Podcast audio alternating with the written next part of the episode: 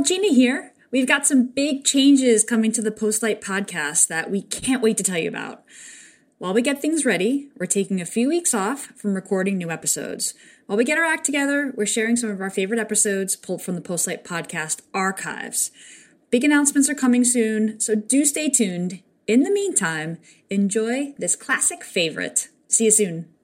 You put a long rant in the postlight.com channel after we ran that test. Let the record reflect.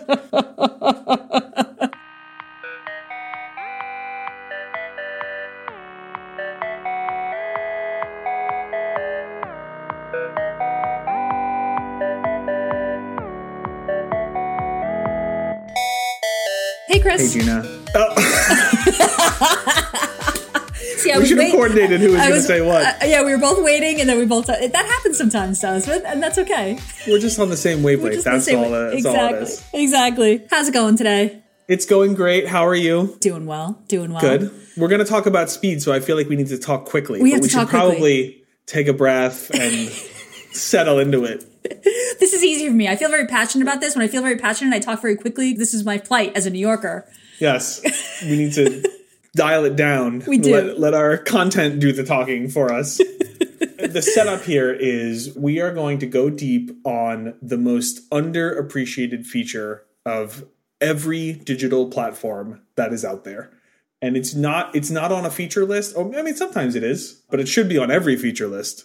And that's speed. It's only on the feature list when it's too late because There it's slow. Because you could you could flip the framing here and say, what is the most annoying thing about any digital experience? What is the most annoying thing?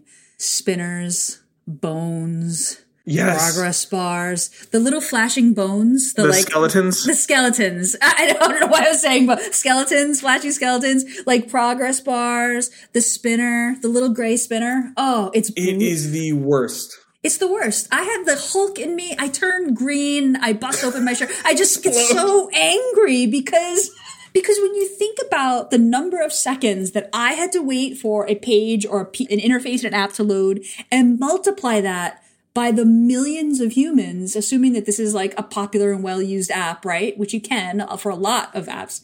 The millions of people who had to wait all those seconds. And then if you added all those seconds together, the years of humanity human productivity. wasted watching a spinner. It's galling. And the thing is, it's so, I shouldn't say easy. That's the wrong way to frame it. But it it should always be at the top of your priority list, period. Like every single product team that is working on building a software platform, at the top of your list should be is it fast? Is it fast? it should come before everything else. Because if it's not fast, you're going to introduce drag and annoyance and frustration in every single thing that the person who is using your platform is trying to do.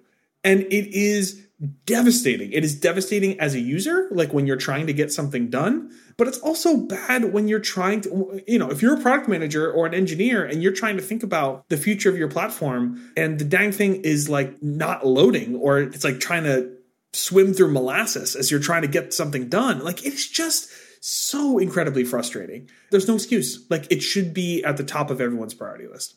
It breaks trust, right? Like the person, you know, the person who's trying to get a thing done is just like, this app is not, you know, the bicycle for the mind. No, it's like the, it's the sledgehammer for like the, just the brick wall. You're just like, I'm just trying to get things done. You're slowing me down. But it's so common. I mean, it's just so common, particularly like big, complex platforms that have to, you know, do big, important things. I mean, I mean, the first example that comes to mind for me is, or health, health insurance websites. Like if I oh, have Oh, yeah. to log on to check a claim, I mean, you wrote about this on our site, like just multiple, like refresh, and login, handoff, progress bar spinners, skeleton, the whole. I mean, and you're just like, okay, just, I'm just trying to log in here. And you're just like, isn't, doesn't this annoy the people who work at this place? Like who, Yeah. like for whom was this okay? Like I'm sitting here on my FiOS connection in my like modern browser and I'm tapping my fingers waiting for this platform to load. How does this happen? Why do things get so slow? It's a great question. It shouldn't happen. I mean, one of the ways I think is that things get caked on. It doesn't start slow, but then, you know, you add a lot more data into your database or you put in a few extra features that cause undue burden on the back end and you don't spend the time to shore up what you've built. And these things kind of like accumulate like layers on top of the core piece of functionality that was, you know, screaming fast. And before you know it, you know, everything's taking four, five, ten seconds to load. It is an ongoing process. As you build and enhance your platform to have new things, you also have to be thinking about what modernizations do I have to be making to what is already there to make sure that it's running super quickly? I mean, a gimme thing, and I know the engineers listening will appreciate this, is database indexes. Like, you've got to make sure that you are thinking about having proper indexes on your database tables so that queries can be fast. We've done work with with some of our clients around their Elasticsearch and, and other search infrastructure where you've got to make sure that things are configured and tuned properly, especially as your data set grows so that you're, you know, getting results quickly as the platform is evolving. It's not just like you do the work and you're done. You need to constantly be thinking about as you're adding stuff and things are getting slower, if they're getting slower, you are addressing it so that they stay fast through time rather than getting slower over time. Yeah, I mean that caking on thing. It's like, oh, we're just going to add in this extra handshake. Oh, we're just going to drop in this other piece of advertising, you know, like oh JavaScript. Oh, or, oh, like we just got this other third party integration. We're going to like land in there, you know, and you know that ticket gets done, right? Like that thing. It's like okay, done, right. marked off. Like cool, we have that new thing. But what what has to happen is that you have to look holistically at the user experience, like end to end. Like I have you know, initiated this action and now look at the entire journey through the caked on layers of all the things and how many, and literally a lot of times for these bigger platforms, especially these, you know, more complicated experiences, it's in seconds. You can measure it in seconds. What's the typical rule of thumb that a user starts to feel slowness. It's like half a second or a quarter of a second. No, it's even less than that, isn't it? It's less than that. I think it's like a hundred milliseconds. A hundred milliseconds is the place where the user perceive s- perceives that like there are tiny little mice, like like like on like on a crank running on the wheel, in, running yeah. on the wheel, right? Like inside inside the servers. Yeah. you made such a good point before some business folks think you get it for free when you just drop something else into the platform. You know, yes. oh, we have Google Tag Manager, so it doesn't matter if we put another tracker in here or if we put another different ad provider, whatever. It's fine. Like it's it's so little work. But the reality is there is a real user impact there because when you add something that is a that is controlled by a third party and you're trying to funnel it through your system, if you are not thinking about smart ways to do that, or you know optimizing when it gets loaded basically to the user's view you're going to have a real impact on your user experience uh, and things are going to slow down. And we've seen it countless times where we have to come in and clean up tracker after tracker of things that were just plopped in by you know a marketing lead or a business lead who wasn't thinking about what is the core experience of this product. Right. Everyone's going to watch this page paint itself from here on in because of this extra thing that we dropped exactly. in yeah. Right. Yeah. for so little value on the other side Oh my gosh, I'm getting frustrated just talking about it. Uh, I, I want to go back to something else you said, Gina, as you were talking. You said, I'm sitting here on my FiOS connection and, you know, why are things so slow? And you're right. If, if you have a high bandwidth, strong connection, it's even less okay that things are not responsive like they should be. Yes. But you've got a huge population of the world out there that does not have access to high bandwidth connections. And it's something, you know, we've thought about in various ways with our clients over the years, but thinking about a good experience for low bandwidth users. And by the way, uh, sometimes I'm driving upstate and my phone starts to get a bad connection. And uh, guess what? I'm a low bandwidth user. Yep. so that's right. you need to be thinking about how your app gracefully degrades so that as you've got, you know, a smaller pipe to send bits through, you're still getting a passable, ideally a good experience even if you don't have the full facility about you when it comes to you know grabbing data and this is something you need to think about you know from a user experience angle not just from a you know smart engineering angle yeah, I mean, definitely. This is the thing. The mobile revolution happened, right? Everyone has to access things on their mobile device. A lot of the innovation that was required. I mean, one, one of my, you know, favorite low bandwidth or, or speed innovations uh, stories is about, you know, how Facebook to load the news feed, there's, you know, if you look at your news feed in Facebook, there's so many pieces of information, right? There's like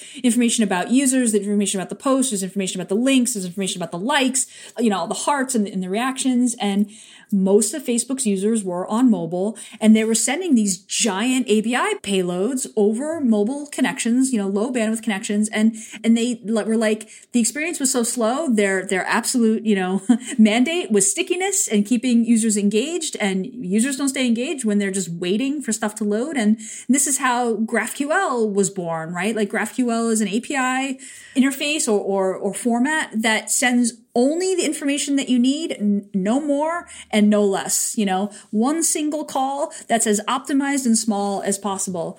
And, and it's, it's a very widely accepted. I mean, it's kind of the best practice or the standard now for, for yeah. know, great modern APIs because every time you make a network connection that, you know, that creates drag. Every time you send over data that isn't going to be shown in the front end, that's just, you know, like wasted bits over the wire or, or over, yeah. over the wireless connection.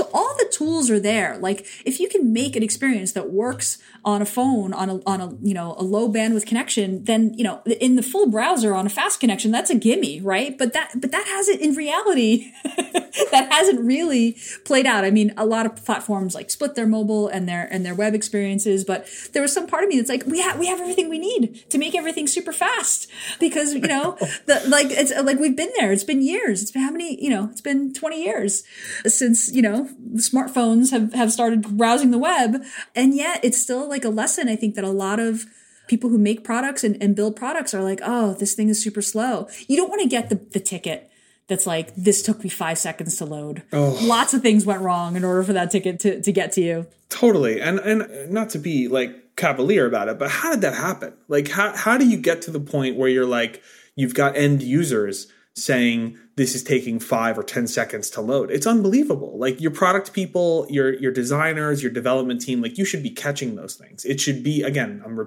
repeating myself, but it should be at the top of your list for every single release. You should make sure that you are not introducing additional slowdowns or bottlenecks as you're releasing features.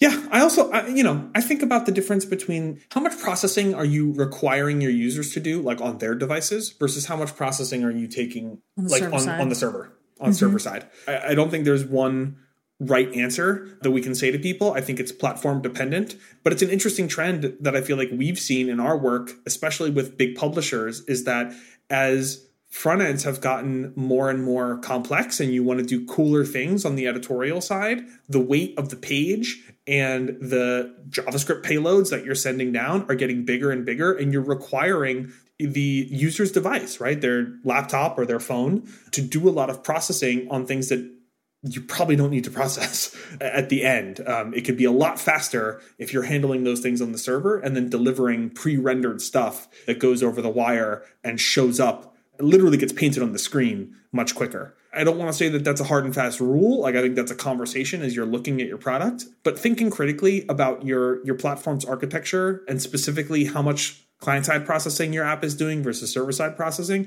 is something that every team should be thinking about. I mean, definitely. It's it's I don't know how many sites, you know, websites or like media sites or publishing sites that I've worked on where it's like, oh, we're downloading, you know, multi megabyte, you know, images that are being resized in the browser. There was just no reason to do that download. Advertising and th- th- those little bits of JavaScript are are a big one as well. I mean, you know, sometimes it's hard because you're dealing with a CMS and you have non-technical people uploading, you know, multi-gigabyte image files. They want it to be really beautiful and they're not thinking about it's it's a particular mindset of like how do I minimize and optimize, but a lot of the stuff you can build in to handle, you know, on the on the server side. It shouldn't be the user's responsibility. I mean, if you've got a photo editor who wants to put big beautiful images up into the CMS, they should. That should, should be a good and it's the platform, it's the software that should help optimize and say, "Oh, I've got a user on a low bandwidth connection like i'm gonna i'm gonna respect the fact that they're requesting you know smaller images and adjust accordingly right? I mean yep. that particular example there are some great services out there right now that'll resize images on the fly and provide like different encodings to make sure that things are are super efficient. It's up to the engineering teams to like make use of those and build those in from from the outset so that you're not requiring users to basically like work around the system to make sure that it's fast. That shouldn't be the requirement Right. It's true. Yeah, totally agree. It's so important. Speed also it trumps some of these other things. If you're trying to get something done, you know, you might be able to do it, but if it takes you 10 or 20 times as long as it should because you're waiting for screen after screen to load, you're going to get frustrated and you're going to go somewhere else. So you've got to also balance and weigh essentially the fact that functionality can get, even if you've got some amazing differentiating next generation stuff, if the users can't get to it fast, they're going to go elsewhere. It's meaningless. It's meaningless. And I think this is why you don't hear from users, "Oh, this is slow," because they've left. They've left. Exactly. They've left already. They're like, "I don't. this. I don't have time. Like, I just don't have time for this." I mean, the reality is, is that I, I sound incredibly impatient and demanding, but the, our attention span on these devices, when you know most people don't want to be logging into their their their healthcare platform, or, or they're trying to get something done that they just need to get done and get on with their lives, it's just too easy to be like, "Ah, oh, screw it. I just don't have time for this." yeah. No, it's it's true. I'll give you another example where we uh, I feel like we see it is um, gaming. And when I say gamer, I'm I'm taking a broad definition of gamer. I'm not just talking about you know pro esports players who are on a team. I'm talking about like even casual gamers. They expect that the interface is going to load really quickly and that even the things that they're doing that are not the core I mean the core game has to function well, but the the whole experience has to be fast. And if it's not fast, they're going to go somewhere else. You know, my son is 9 and his tolerance is even lower than most people's. And if it's, I mean, if he's looking at a spinner, there's no, there's not even a second thought. I mean, he'll just delete the app wholesale and be like, I, I guess I can't play that game. Guess I can't play that game. That's not for me. Next. right. right. Are there any particular like I don't know. I, I, know there are there's a ton of tools out there. There's there's a whole art, right? Especially there's front end, there's back end.